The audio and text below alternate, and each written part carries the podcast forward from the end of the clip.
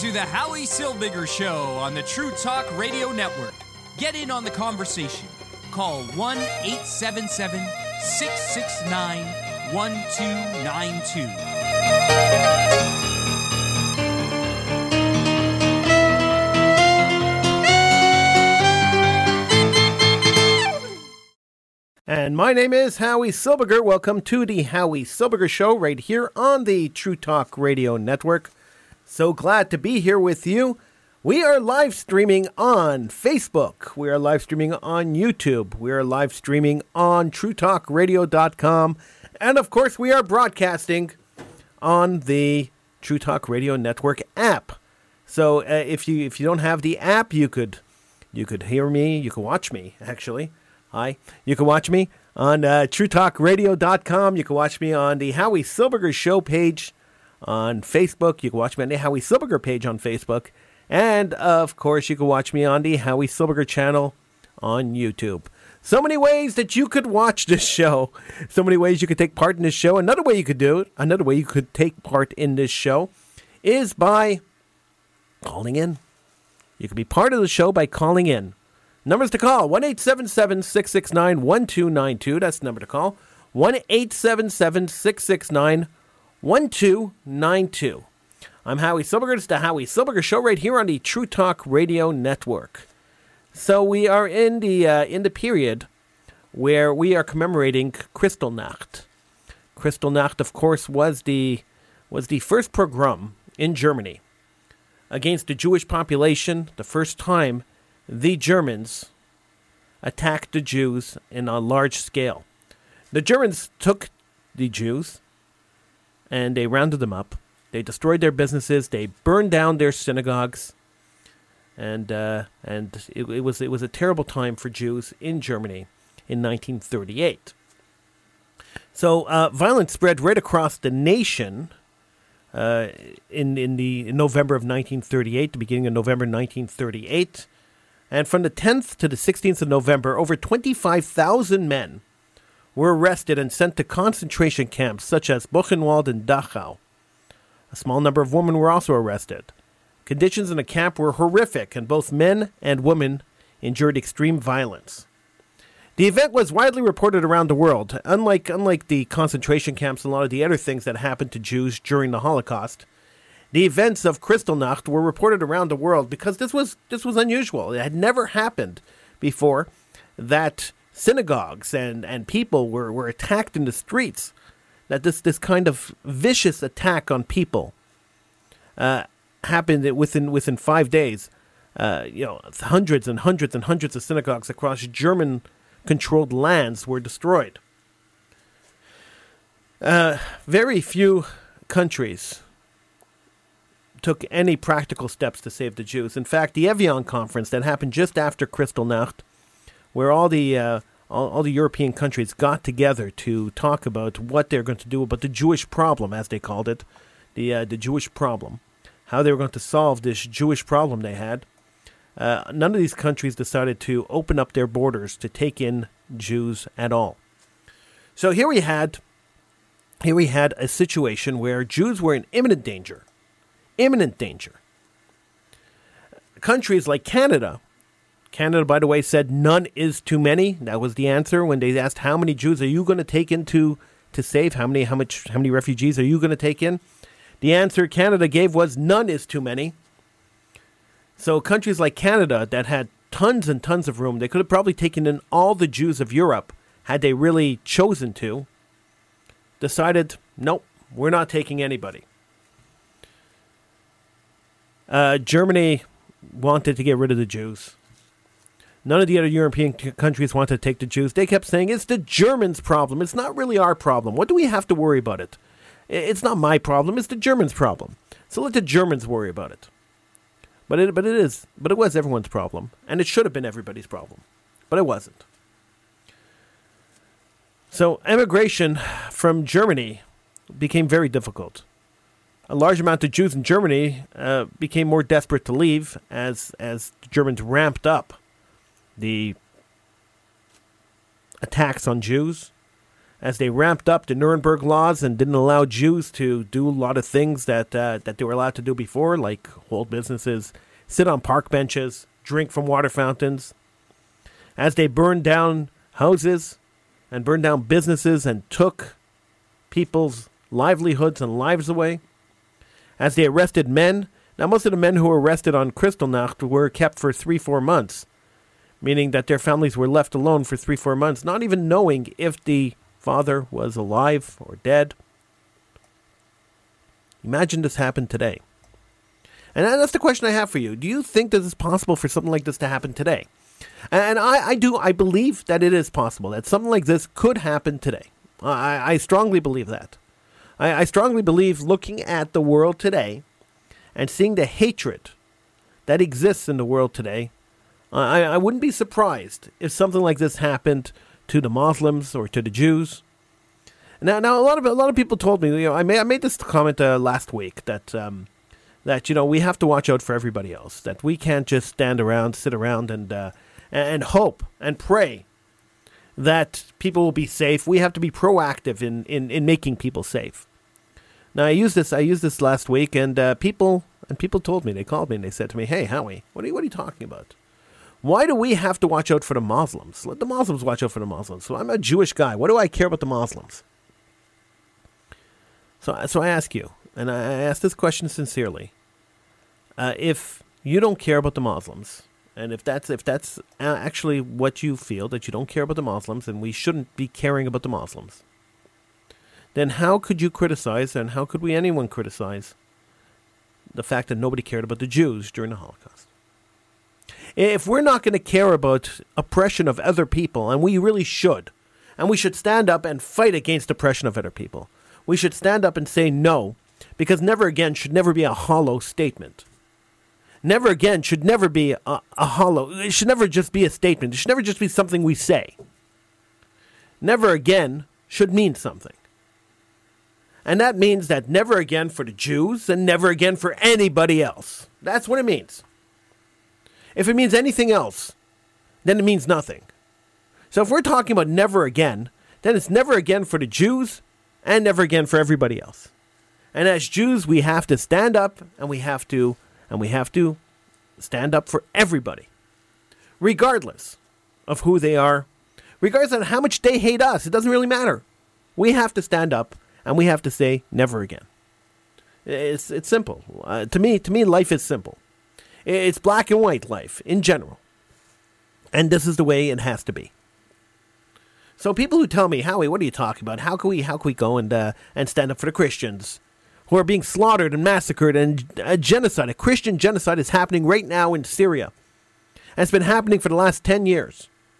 And nobody said a word. There has been no screaming, no rallying, no nothing for the Christians of Syria. We failed in our pledge of never again. We have failed. We are complete failures in that pledge. Because we've allowed genocides to happen. We've allowed people to be killed because of their religion. We've allowed people to be massacred. And we've sat by and done nothing. I look at these pictures that are scrolling next to me here on the screen. For those of you watching on YouTube, on Facebook, or on the True Talk Radio website, I look at these pictures scrolling next to me on the screen. The pictures that are flashing next to me on the screen, and these are pictures of synagogues, scenes from Kristallnacht in 1938, pictures that were taken by the Nazis. And I look at this, and I think, okay. So we see the damage, and we see what's happening, and we understand that this could possibly happen again, and that this is happening to Syrian Christians. And it's happened to Christians right across the Middle East. ISIS has killed hundreds and thousands, if not millions, of Christians across the Middle East. And we've sat back, and we've said nothing. It's a shame. It's an absolute shame. We should be ashamed of ourselves. I've been talking about the Christian genocide for a long time. I bring it up on the show at least once every 3 weeks. But I don't hear very many people talking about it, and this is what really bothers me. This is what really, really bothers me. Why not? Do you agree with me that there could be a Holocaust, that another Holocaust can happen imminently? That another Kristallnacht could happen tomorrow? Do you agree? 1-877-669-1292 is the number to call. 1-877-669-1292. I want to hear what you think. I want to hear if you agree with me. Because I look at the situation in the world and I see that, you know, that the memory of the Holocaust has disappeared. Even Jewish kids don't remember the Holocaust. And, you know, sending them to the March of the Living is kind of a waste of money. In my opinion, it's a waste of money. And the reason I think that, and people say, Howie, you're crazy. What are you saying things like that? And the reason I think that is because the kids who go on the March of the Living have no personal connection to the Holocaust. So sending them to a concentration camp when they don't know any survivors and they don't know anything about what happened at the Holocaust seems to me to be a little bit of a waste of money. Now, I could be wrong, and you could call in if you want, 1-877-669-1292, and you could tell me I'm 100% wrong and I'm full of it, and that's fine. I have no problem with that. But that's the way I feel. That's the way I think. I think that perhaps, just perhaps, kids would be better served if they were taken to Israel. And in Israel, they were given a Holocaust education. Instead of feeding the economies of the countries that destroy Jews, maybe, just maybe, we should feed the Jewish economy and then educate our kids on the Holocaust then. It's just a suggestion. I'm Howie Silbiger. This is the Howie Silbiger Show right here on the True Talk Radio Network. We're heard, seen live every Sunday night from 8 to 9 p.m. Coming up after 8:30, I'll be joined by my intrepid reporter from Toronto, Mr. Mark David, and my long-suffering producer, Mr. Sheldon Eric Fried. He'll be here too. That's coming up after 8:30. And right now, we'll talk about Kristallnacht. It is we are in the period between the 10th and the 15th of 10th and the 16th, of November, when Kristallnacht happened in 1938 in Germany, where Jews were attacked. How do you commemorate? How are we supposed to commemorate Kristallnacht? How should we commemorate Kristallnacht so many years later? There are very few survivors left. I knew a survivor. There was Baruch Cohn. He worked for the Canadian Institute for Jewish Research. He was a survivor of Kristallnacht, and he had a Kristallnacht ceremony every year. He passed away this year at the ripe old age, almost 100. But he had a Kristallnacht ceremony every year, for years and years and years. And it's people like that who kept the memories alive. But once they're gone, who's going to hold on to the memories? Who's going to keep the memories? I'm Howie Silbiger. This is the Howie Silbiger Show right here on the True Talk Radio Network. We'll take a little break. When we come back, the Howie Silbiger Show continues right here on TrueTalkRadio.com.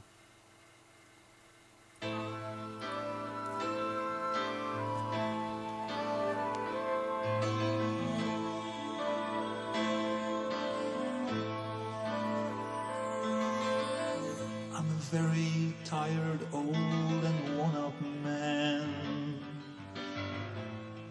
and my eyes have long been blind. Most things that people say to me just seem to slip my mind. Oh, but the suffering and painful times that were in years long gone are still as clear upon my memory as the numbers on my arm. What will become of all the memories? Are they to scatter with the dust in the breeze? Who'll stand before the world, knowing what to say, when the very last survivor fades away? when I hold my grandson close to me, and his fingers trace the pattern of my tears. He asks me, Zayda, tell me, why do you cry? What is it that you fear? Oh, and I tell him, there once was another child who smelled this sweet and felt this warm, but he was taken from before my eyes, and only I remain to mourn. What will become of all the memories? Are they to scatter with the dust in the breeze? And who will stand before a world that now wishes to deny? How will they believe in someone never heard the cries? Never heard the cries.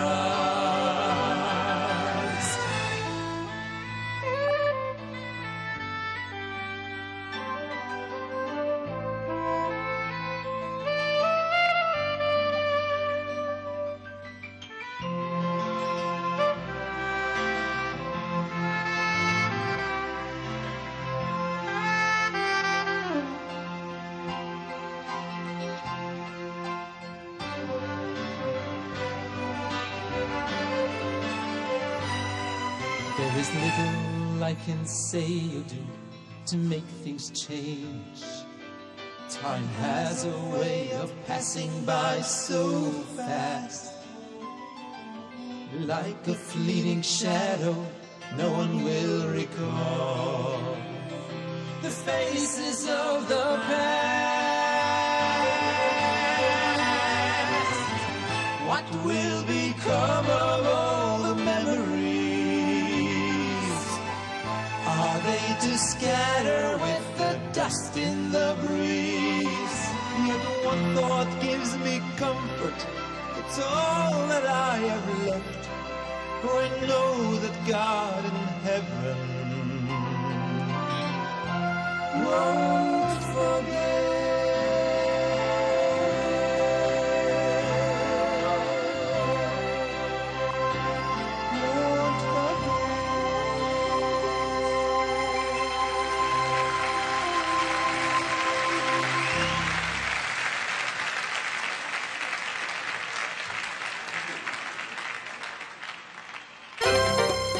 Listening to the Howie Silbiger Show on the True Talk Radio Network. Talk to Howie. Call 1-877-669-1292.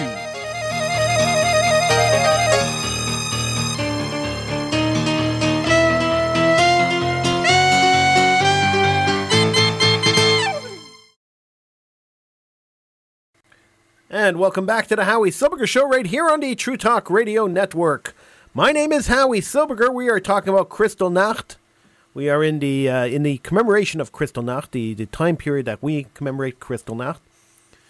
Kristallnacht happened between November 10th and 16th, 1938. It was the first time that Germany, well, first time before World War II, that Germany attacked their Jewish population in what seemed to be a random pogrom, a random attack on Jews. It wasn't so random. It was actually a well-orchestrated attack on the Jewish community of Germany and German-controlled lands. So Germany, Austria, and all the controlled lands of Germany. There were hundreds and hundreds and hundreds of synagogues that were destroyed. 25,000 men were arrested and sent to concentration camps. Women were arrested too. People were broken. People were beaten up. Very few countries stepped in to save the Jewish population of Germany. Very, very few. The Jewish population, kids at least, were saved by a privately financed transport for kids called the Kindertransport. It wasn't through the British government, but it was privately financed transport that allowed about 10,000 Jewish kids to get out of Germany and they went to England, and then from England they went elsewhere. They didn't stay in England. England told the people who imported these Jewish children, yeah, okay, you could bring them into the country, but they can't stay. You have a time limit on how long they could stay, and then they must go.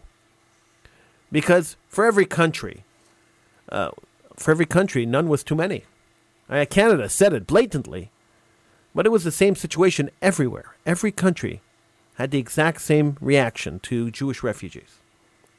Now, I'm wondering if that happened today, and there was a genocide happening, as there was for Christians in Syria, as there still is for Christians in Syria, and the Christians try fleeing Syria, how many countries would allow the Christians into their country?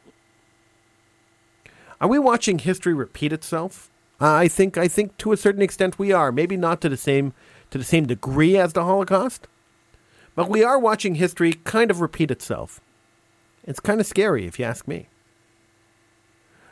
You want to get on the conversation? It's quite easy. The number to call: 1-877-669-1292. That's 1-877-669-1292. That's the number to call to get in on the conversation here on the Howie Silbiger Show, right here on the True Talk Radio Network. We're commemorating Kristallnacht, the night of the falling glass, the night where Germany started their attacks, their physical attacks on the Jewish population. And I find it fascinating that there are still people out there who deny that the Holocaust happened. There are still people out there saying that the Holocaust is not true, that this never happened. And I find it fascinating, absolutely, absolutely mind-bogglingly fascinating, that these people exist and, to a certain extent, are taken seriously. Remember years ago, David Irving, he was one of the biggest Holocaust deniers of the 1980s and 90s. And yes, I remember that far back. And I remember David Irving, he came to Montreal to speak at Concordia University in the early 90s. Concordia University had a policy. They let anybody speak on campus, unless it was Bibi Netanyahu. Everybody else could speak on campus. So at Concordia, David Irving showed up to speak on campus. And of course, I attended his speech, because how could I not attend the speech of a preeminent Holocaust denier? I mean, I wouldn't miss it for the world. It didn't matter what was going on that night. I was going to be at that speech. And I went out and I heard what David Irving had to say, how he taught how the gas chambers never happened, how the crematorias were faked by the Allies, how the Holocaust is just a big hoax. And I saw, this was maybe 91, 92, I saw with my own eyes, and this is not hearsay, this is not third-hand information, this is something I saw. I saw Concordia University students applauding the denial of the Holocaust. And I watched this, and I watched it with terror. I'm a descendant of Holocaust survivors. I heard firsthand many of the horrors of the Holocaust. And I saw Holocaust denial firsthand. A couple of years later, there was a school teacher out west, I think it was in Alberta, who was teaching his history class, his high school history class, the Holocaust never happened. His name was Jim Keegstra. And I had the unique opportunity to meet Jim Keegstra when he once again was invited to speak in Montreal. I was invited to speak to him. I was invited to come to a gathering where he was there. And I sat down and I had a conversation with the man who told me that my grandparents were lying to me, who told me that they were brainwashed by the Zionist leadership, who wanted to use the world and hold the world hostage to force the world to create the state of Israel. And this is why the Holocaust hoax was created, he tells me. I looked at him like he was insane, and I said, "No, I saw the tattoo on my grandfather's arm. I saw the tattoo on many men's arms. many survivors' arms. I worked for the Shoah Foundation, videotaping survivors' testimonies. I heard the stories of hundreds and hundreds of survivors. I heard them talking. I heard their story. And you're telling me that this never happened? You're telling me that this is all fake? So how many survivors have you ever met? He just ignored my question and moved on to the next person. Because that's what happens when you confront a Holocaust denier with fact. That's what happens. They don't want to argue fact with you because there is no argument. They can't argue fact with you because they're full of it. Not full of fact. They're full of bunk. So they can't argue fact with you. So what do? They just ignore you. They ignore your question. They walk away. They don't even want to talk to you. They don't even want to have anything to do with you. I tried getting around and talking to him again, but he refused to even acknowledge me after that. That's what it is. Holocaust deniers are cowards. They're attacking the dead. Anybody who attacks the dead is a coward. A bloody coward. That's what they are. But unfortunately, the uneducated masses, and we've dumbed down education to a point where the masses are uneducated. Where history class is a joke. The uneducated masses hear some charismatic person with a good resume giving a speech. And then suddenly, whatever that person says is truth. They hear it on television, they see it on the radio, they see it on the radio, they hear it on the radio, see it on television. And suddenly whatever they see or hear is the truth. We're living in a crazy society. We're living in a crazy world, a crazy uneducated world. A world where even if the truth is out there, even if people hear the truth and want to know the truth, they ignore it. Absolutely ignore it. All right, we got a call. Let's go to the caller. Hi, caller. Welcome to the program. Hi, Howie. How are you? Good, thank God. How are you? Who's this? This is Tally Yes. Hey, Tally. Buddy. How are you? Good. I was watching you live on Facebook, and I had a little bit of input. And ironically, when you mentioned that you used to do the video, take the videos of the testimonies of survivors for the Shoah Foundation. So when I came back from Birthright, I volunteered for the same foundation to actually transcribe the videos and find dates and places to help match survivors. Like they created a database with all this data. Right.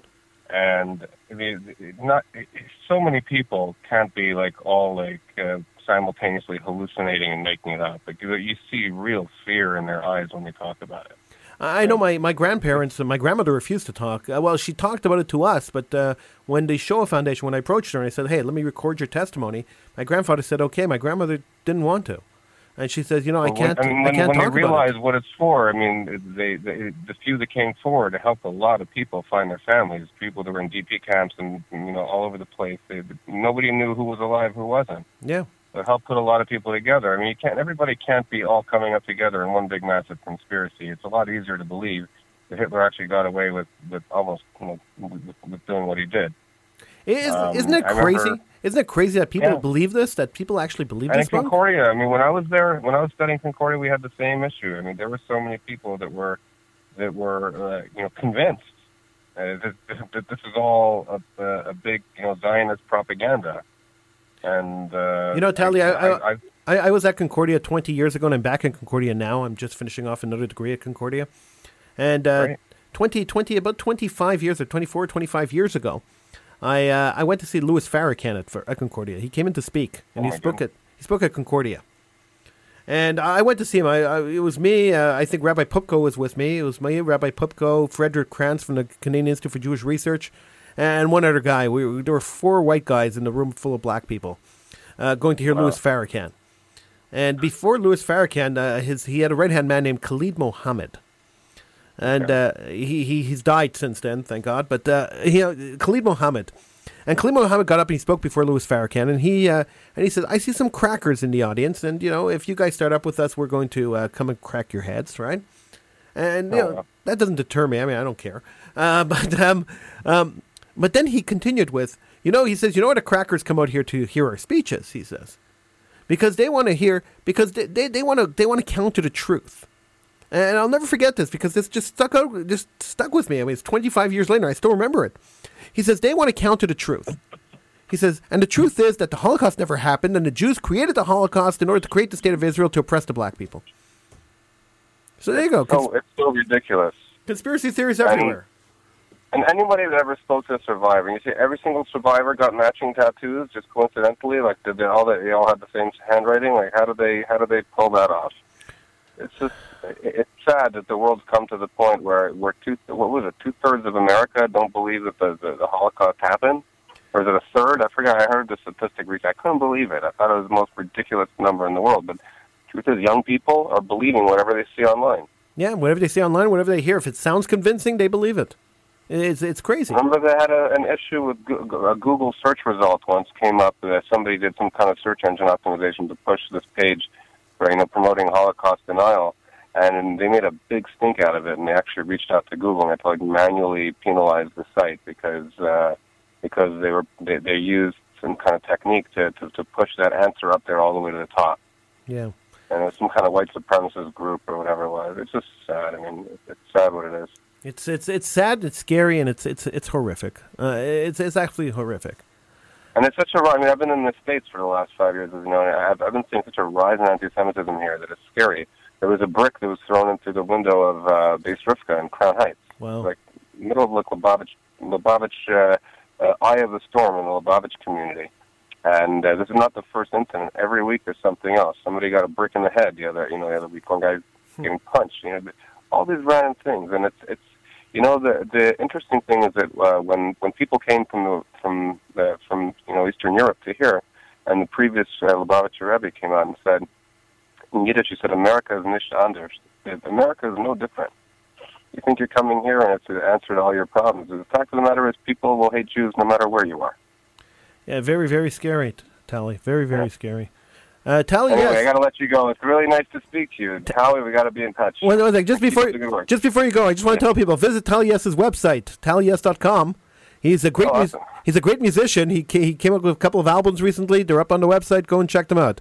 Tally Yes. Thank you so much. I'm actually about to drop a cover of a song that takes place in the Holocaust as well. So right. It resonated with me when I was listening to you. I have to give you a call. Thanks so much. I appreciate the plug. Thanks so much for calling, Tally. Appreciate it. Take care. Bye bye. All right, that was Tally Yes, and he's right. I mean, the way that the Americans are being educated, the way the world is educating their children, it's a very scary place. I'm Howie Silbiger. This is the Howie Silbiger Show. We're going to take a little break. When we come back, we will be joined by my intrepid reporter from Toronto, Mr. Mark David, and my long-suffering producer, Sheldon Eric Fried. They will be joining me just after this short break. The reason, those of you watching on YouTube, on Facebook, and on the True Talk Radio website, the reason you don't hear anything during the break is because all these different services have these different rules about copyrights. Now, I have the right to play all the music I play during my breaks. I have the written right I have the rights from the creators of the music to play this music. But it's a lot of paperwork to get YouTube and Facebook to know this. So what would happen is if I played it on YouTube, Facebook, and because it's the same stream going to all these different sources, if I would played it on the streams, they would cut off the audio, and then you probably wouldn't hear the rest of the show. So you're not going to hear anything. You're just going to see we're on a commercial break. The show continues in a few minutes. The page is going to come up, and we will be back. I'm Howie Silbiger. This is the Howie Silbiger Show right here on the True Talk Radio Network. We're going to take a little break. When we come back, Mark David and Sheldon Eric Fried.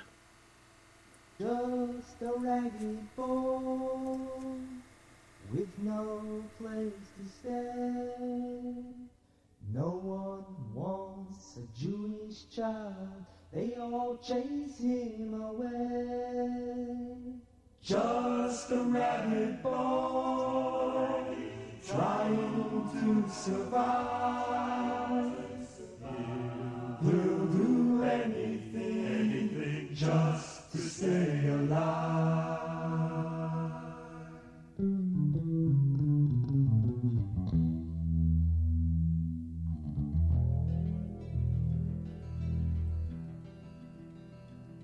When the Gestapo came to his parents' home, he was in the bedroom, a little boy alone. When they took them away, he had no place left to stay. So he went off and tried to find his way. He went from town to town, hoping someone would take a vagabond child as a son. With sticks and stones, they chased him from their home. Nothing but a ragged child.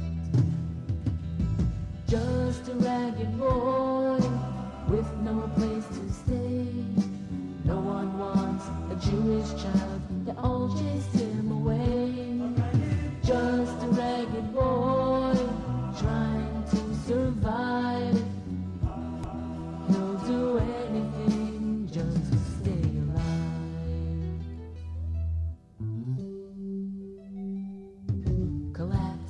By the pastor's front door,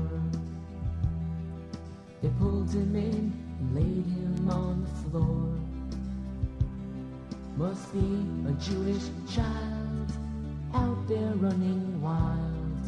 We'll save his soul and sprinkle him with water. They taught him things, they showed him what to do. And never did they mention the word Jew. Things didn't stay the same, they even changed his name. Christopher, the son of the pastor. Just a ragged boy with no place to go. They saved his life, but they only want his soul. Just a ragged boy trying to survive. You'll do anything just to stay alive.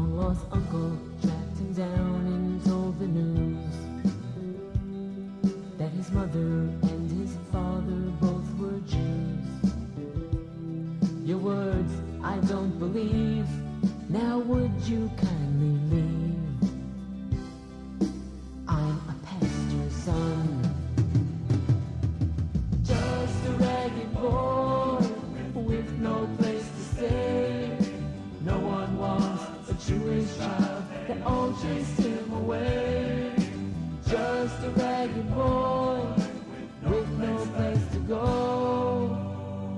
We have lost ancient soul.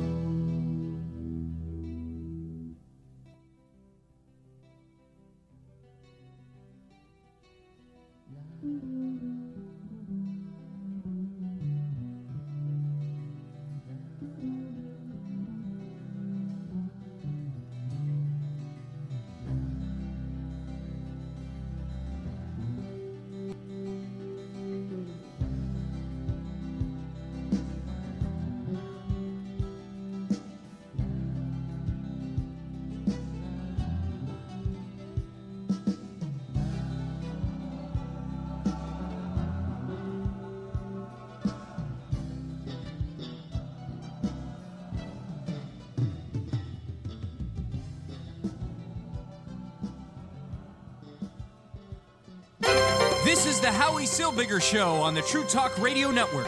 Call 1-877-669-1292.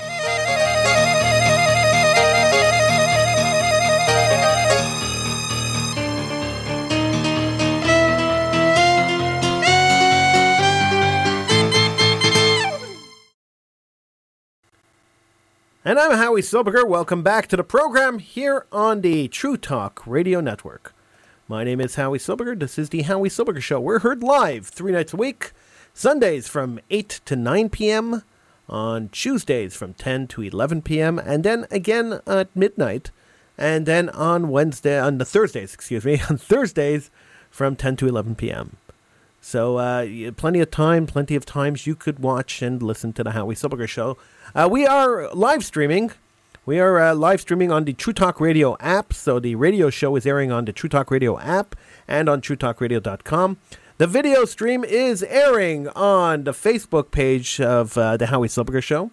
So go to the Howie Silbiger Show Facebook page and click like, and you could see the video of this. The video is also airing on my personal Facebook page, the Howie Silbiger Show, the Howie Silbiger Facebook page, and it's also airing. If you don't feel like going to Facebook and you don't like Facebook, and a lot of people don't, it's also airing on truetalkradio.com. So joining me now is my intrepid reporter from Toronto, Mr. Mark David, and Mr. Sheldon Eric Fried. Hello, gentlemen. Oh, wait a second, guys. One of you has the stream running on your computer, and it's kind of feeding back. So you got to turn the stream off on your computer. Oh, wait a second, guys. Somebody's doing that. One of you has. So I don't know which one of you has the stream running on your computers, but it's feeding back, and I can't put you on the air when the stream is feeding back. I'm Howie Silbiger. These guys, it's new technology. These guys will figure it out. We'll all figure it out together. Let's try that again. Mark and Sheldon, are you there? Yes, we are. I'm here. Mark. Okay, Sheldon, welcome to the program. Mark will be joining us in a second, I'm sure. Mark, are you there? Yes, I am. Sorry about that small connection issue, but we've resolved it now. Can you hear me? That happens, loud and clear. And the feedback issue has disappeared, which is also good. So I'm happy. You know what they say: technology is good only when it works. That's right. Yeah, Murphy's Law applies to technology as well. Something we've learned the hard way around here. Well, look, right, Howie? We're trying something new, and it's going to take us a couple of shows to get this right. We're working on it. That's all I could say is we're working on it. It's actually called the New and Improved Howie Silbiger Show. Well, you know, it's a TV show and a radio show, which is kind of cool. Yeah, like I said last week, it feels like the new Howie Silbiger Show, but really, you're still here. I'm still here. And the content of the show hasn't changed at all. Somebody else is here. Sheldon's here, too.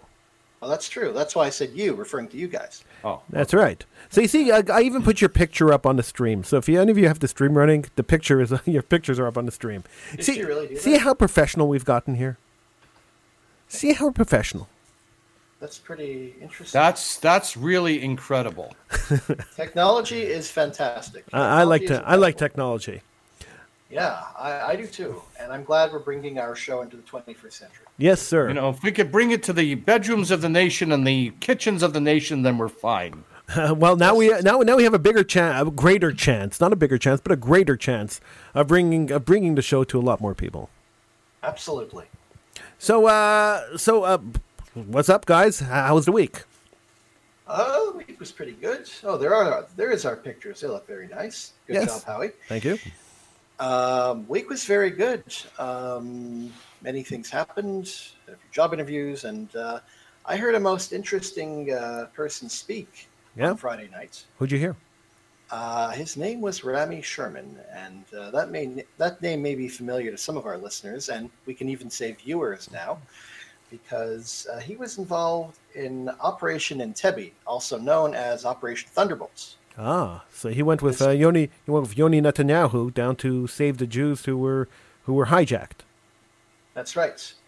Little story about how his involvement. In 1976, when an Air France airliner was hijacked and rerouted to Entebbe, he was the operations officer of the unit under the late Yoni Netanyahu. And if you know the story of Operation Entebbe, the only Israeli army casualty to that was, unfortunately, Yoni Netanyahu, brother of Benjamin Netanyahu, the Prime Minister of Israel. Right. So it must have been a very interesting speech. Oh, it was. Went for an hour and a half. He literally retold all the details, every detail, even small things that would normally get overlooked. Everything. Amazing. I bet you could have heard a pin drop in there. The room was so quiet. I've never been in such a quiet room, honestly. But imagine so many years later remembering every detail of it. He was directly involved. How could he? Yeah, but I mean, I'm sure he was involved in a lot of other missions too. But this was a particularly big one. Yeah, it's true. Yeah. Sheldon, how was your week? Hectic, but okay. All right, cool. Yeah, hectic, but okay. Just a lot of things that I'm working on right now. So trying to do a couple of commercial auditions. Oh, nice. So I'll let you know how that's working out. And a couple of people in the States, in LA, and one agency out of the UK. Cool. So I'm trying to do two auditions with them, and You're going global, Sheldon. Well, I'm trying to, with the help of you guys and some great radio shows, and I'm doing stuff commercially locally now. So I'm trying to, try to expand different projects and try to participate in different projects. So I've been getting I had a 16-hour day on Friday and last Thursday. Wow. So it was really, a lot of things because I had to deal with different time zone issues. Oh, I know that. Believe me, when I was a journalist, I sometimes had to interview people from different countries.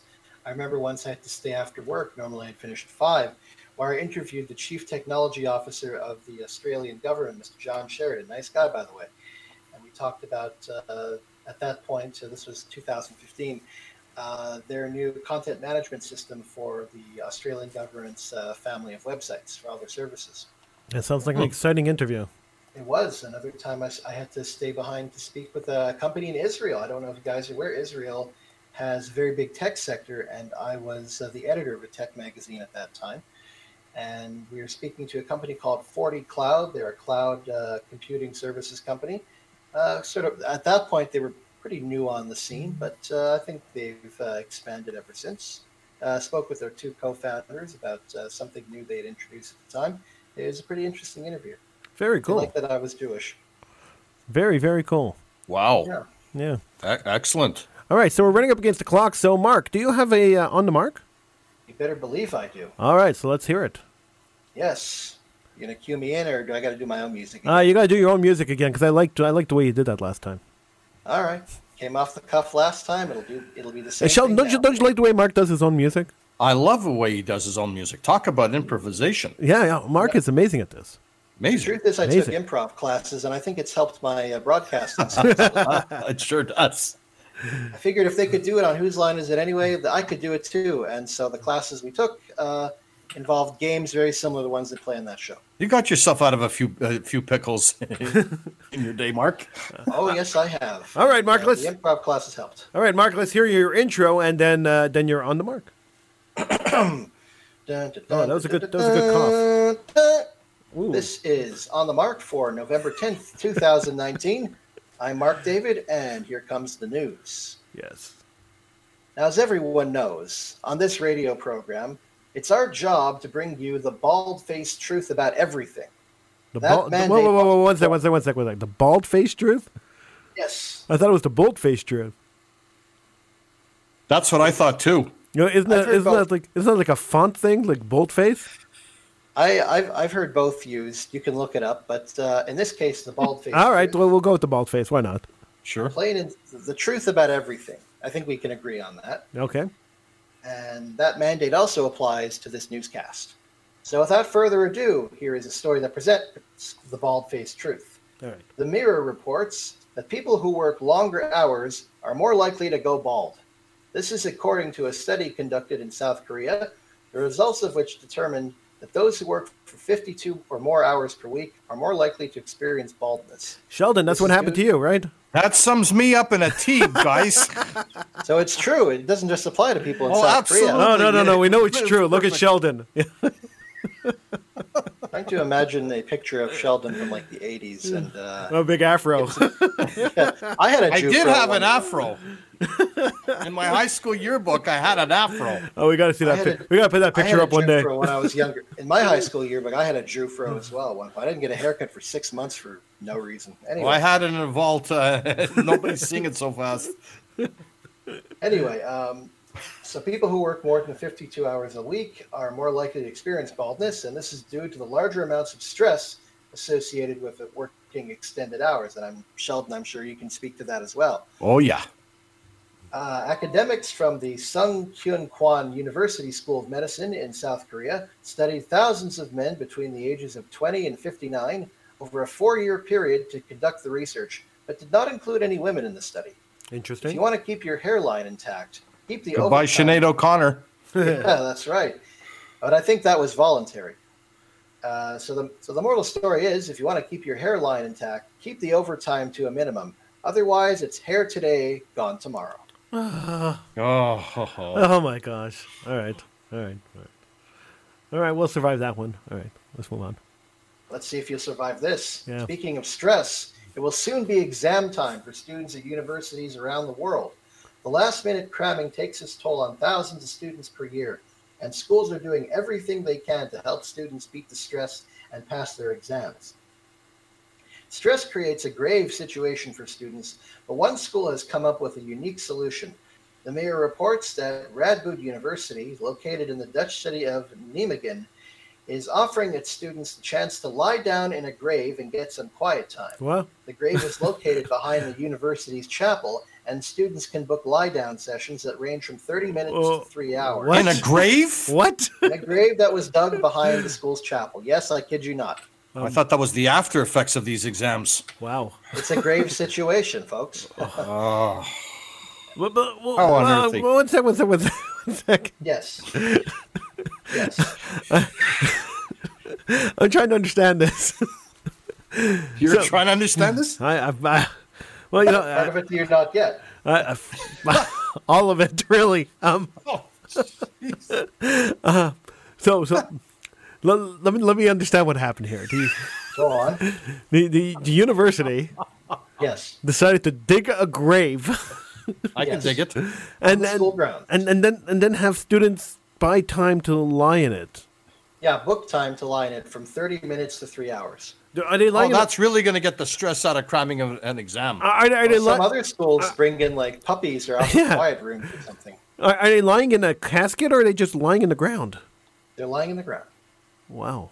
No casket. Nobody throws earth on them. Like they don't bury them. They just lie there. Well, the students are already buried in all the work they have to do, so there's no burying involved. Weird. There's another one. All right. The grave has actually become very popular amongst the students, to the point where they're all dying to try this new relaxation method. It's like Halloween revisited every day. This is crazy. Yeah. Every day is Halloween on the mark, ladies and gentlemen. Crazy. This is insane. It's actually spooky. Insane. It's not spooky. It's insane. Spooky, you know. It's actually insane. It's crazy.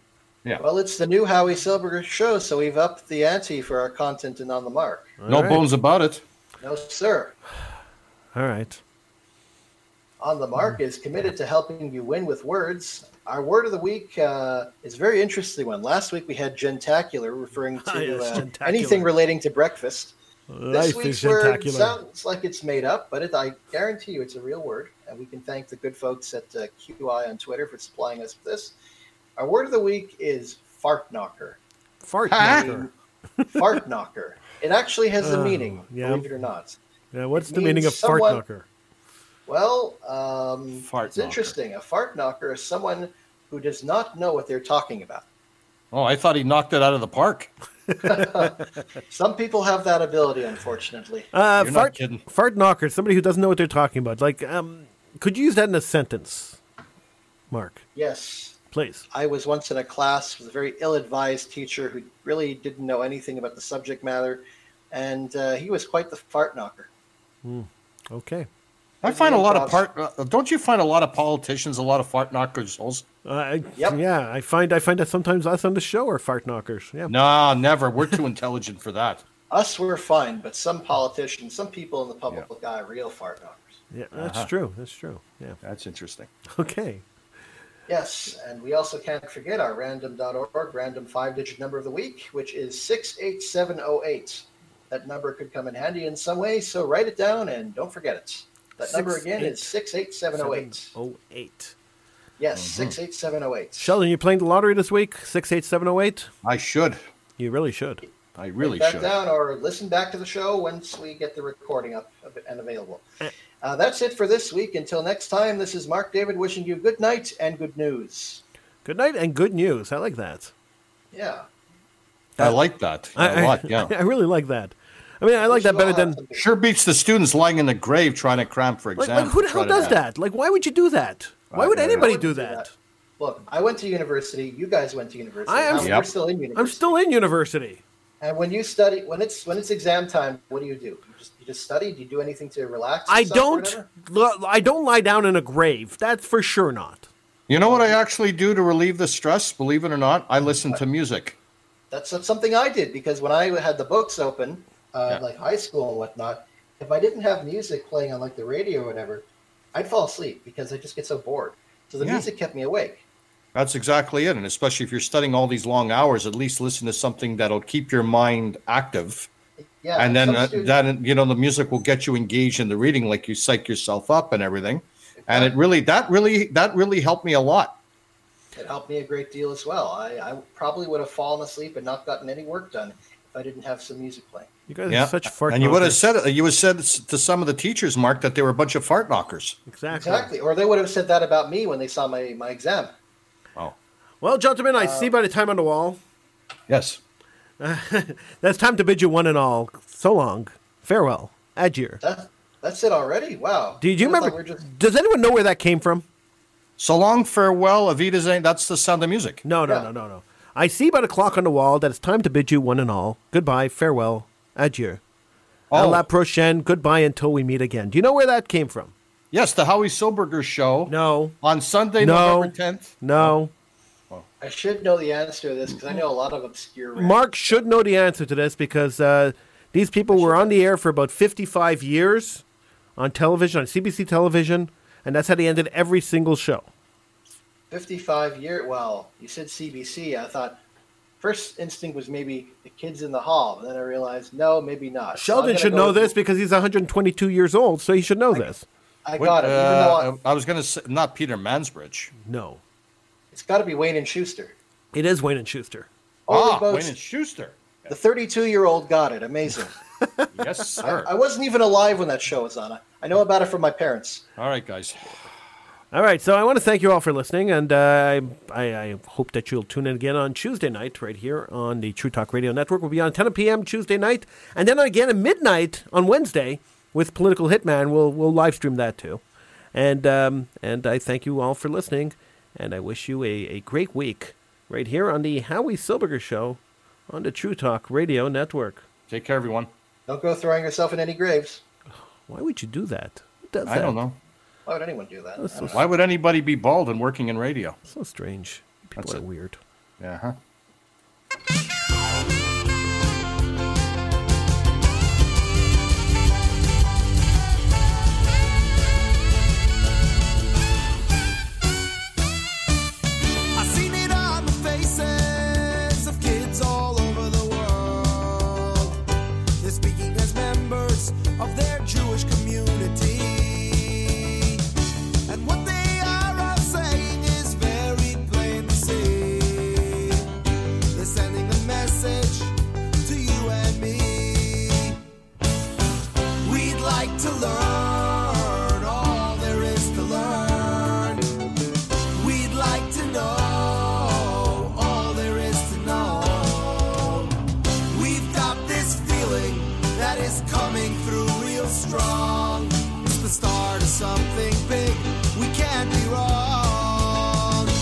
Jewish pride, Jewish pride.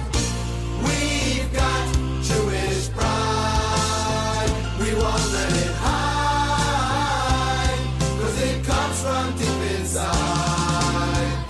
So shout it out loud, Jewish pride.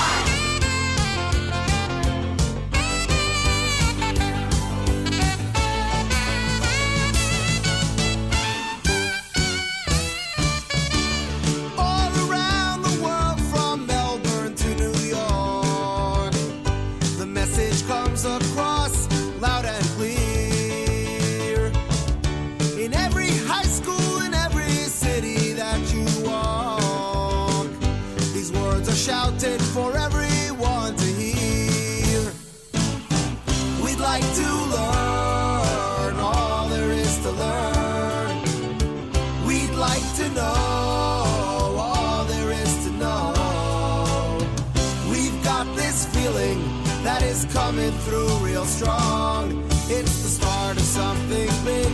We can't be wrong. Jewish pride, Jewish pride.